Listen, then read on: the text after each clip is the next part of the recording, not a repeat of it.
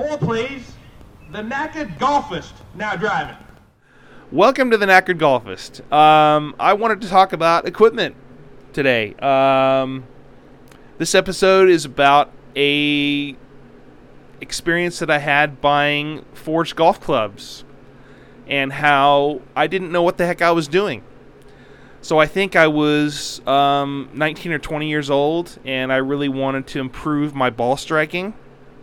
And so I bought what I thought were a set of extremely, uh, how do I say it? Ha- extremely um, unforgiving forged irons and what they were, they were a set of Hogan Apex PCs forged blades, and they were right-handed.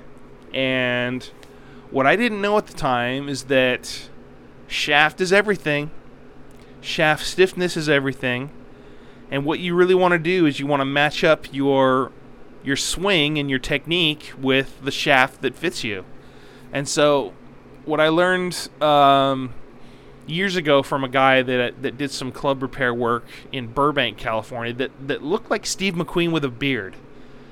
From my recollection, he did a uh, he did a club for me. Um, it was while I was working at DeBell Golf Course in Burbank.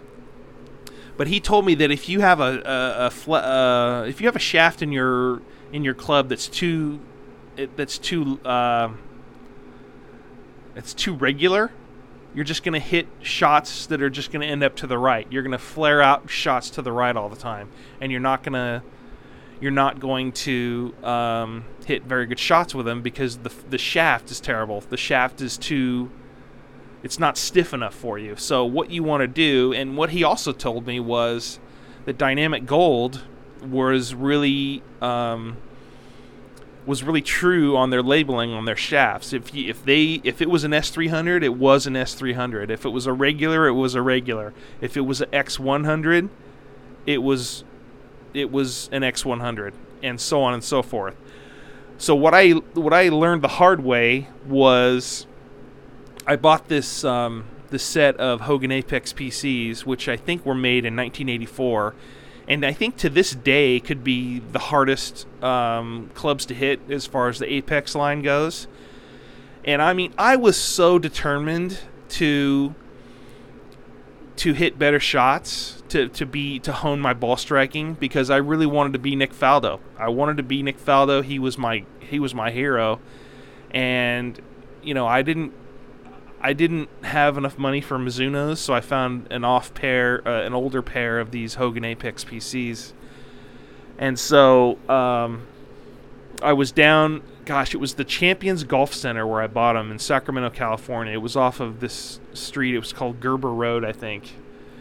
And this used to be. This was a driving range that was, you know, lighted at night. And I was going to school at American River College, and I would go when I wanted to get out of the house, when I just wanted time to myself, I wanted I went to go hit balls at this range, and they had grass tees and they had matted tees for people to play on, and and you know it was so new, and people didn't really know what they wanted. You know they were just they were just thankful to have grass tees to hit off of, and these tees were just you know you you you many people have been to, to ranges where the grass tees are just unkept and you can't keep up with the amount of traffic and the divots and the and the uneven lies and all that stuff. You know, I just learned then that you, it's just better to hit off the mats because you're not going to get a, a, level lie unless you're at like a, a, a private country club that has that stuff on a regular basis.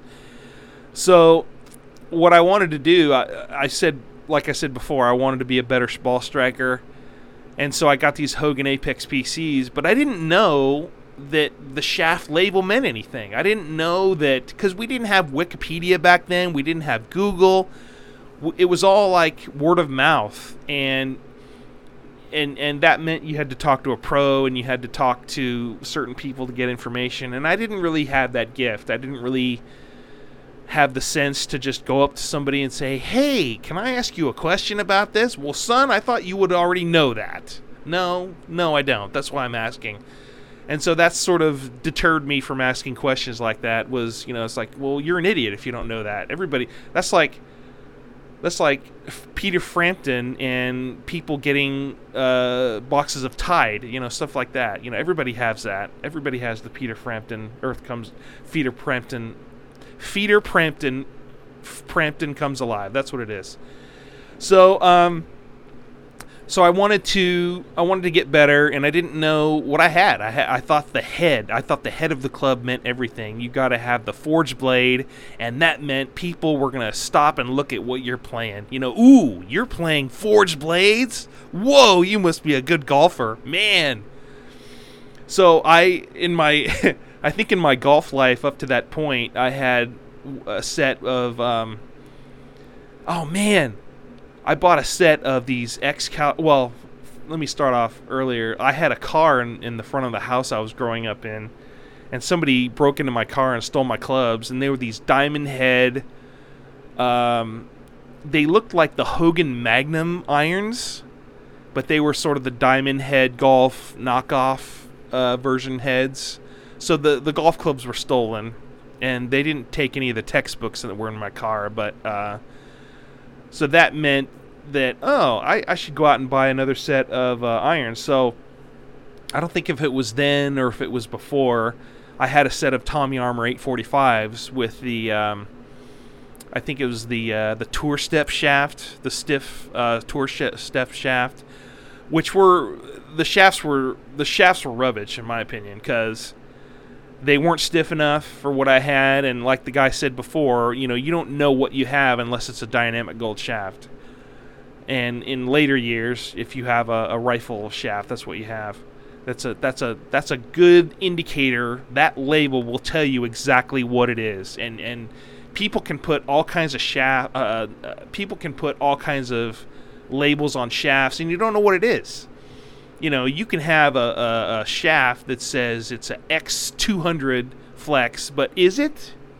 Because has it been tried and true? You know, d- do the Club Makers Association of America do they recommend it, kind of thing? And you didn't have Google or Wikipedia to look it up on and check the reviews. You you were going off of what the label was and like, oh, this is an X100. I think I'll be a better player if I play an X100 shaft but it's not if it's not a dynamic gold shaft. So going back way back to when I got these irons, so these Hogan Apex PCs, they were the Apex 3 shafts. And so that meant that it's a Hogan, it's the AMF 3 shaft. So that meant it's a regular shaft. So I had no idea that's what that was. And so I hit these clubs for months. I could have I could have gotten them in like fall of 93 and then like all of 94 and then when I got down to college in Pomona I decided you know what? I want to get I want to get stiffer shafts than these irons cuz I'm I mean I'm like a 20 21 year old kid and I got some ball I had some uh, club head speed.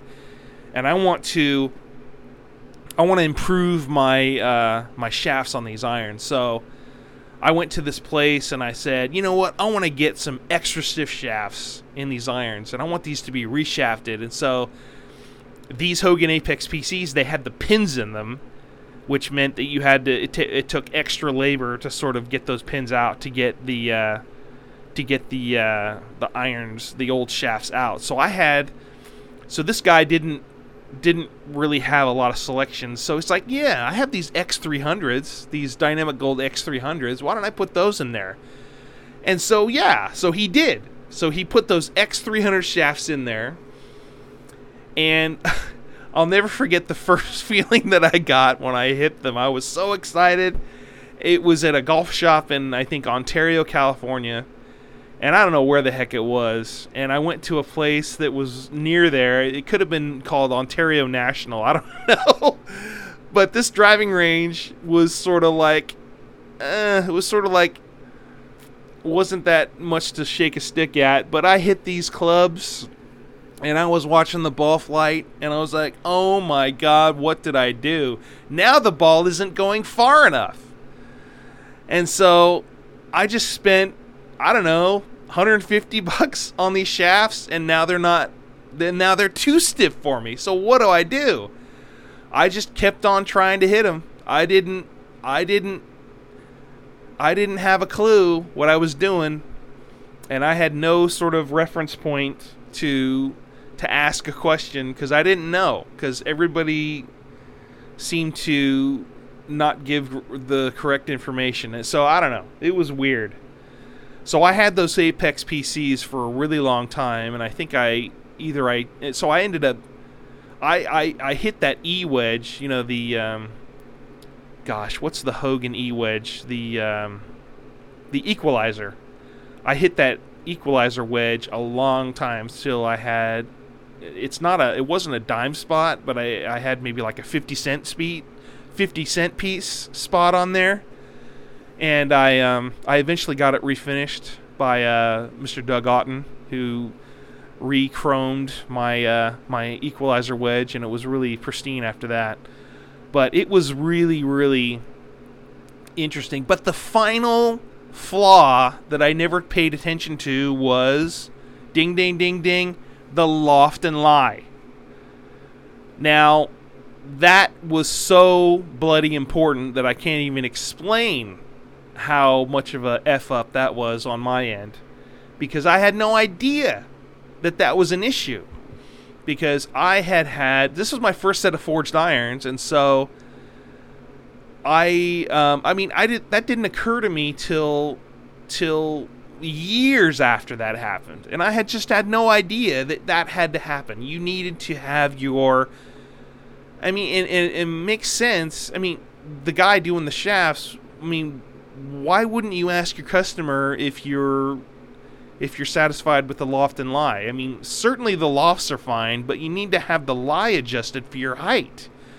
So I didn't learn about two degrees up until years later.